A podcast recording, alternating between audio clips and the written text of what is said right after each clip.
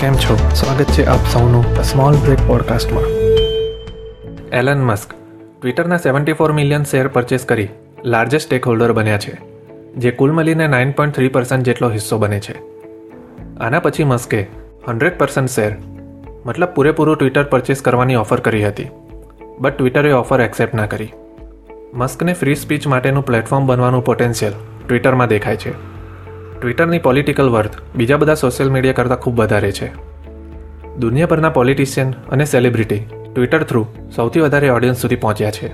તેમ છતાં ટ્વિટર ફેસબુકની જેમ વધારે યુઝર્સ એક્વાયર નથી કરી શક્યું અને યુટ્યુબની જેમ એડવર્ટાઇઝિંગ બિઝનેસ બનાવી નથી શક્યું. આના સિવાય ટ્વિટર પર તેમના એટી ટુ મિલિયન ફોલોઅર્સ છે. મસ્ક પોતાના બિઝનેસને પણ વધારે સારી રીતે પ્રમોટ કરી શકશે. હા, પછી સ્પેસમાં મુસાફરી કરવાની ટિકિટો ટ્વિટર પર વેચશે આ ભૂર્યો.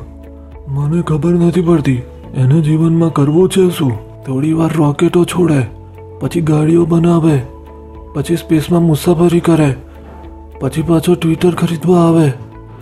નવી નવી પ્રોડક્ટ બનાવે છે કાકા. અરે પણ કેટલું નવું? સાત છોકરાઓ છે એને. મારા ઘરમાં એટલા લીંબુ પણ નથી. આના કામ બધા વિચિત્ર હોય છે. એક છોકરાનું નામ કેવું રાખ્યું? એક્સ્ટ્રા ડાર્ક સિડ્રેલા અલ્યા આવું કોઈ નામ રાખે? આ નામ નથી રાખ્યું બદલો લીધો છે બદલો. અરે કાકા એવું નામ નથી. તો કેવું છે?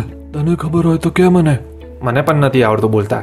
એના કામથી મતલબ ને આપણે એના છોકરાઓ સાથે શું લેવા દેવા? અચ્છા એમ. એમના છોકરાઓ સાથે કંઈ લેવા દેવા નહીં. તો બોલ બિલ ગેટ્સની છોકરીનું નામ શું છે? કાકા એ તો બધાને ખબર હોય.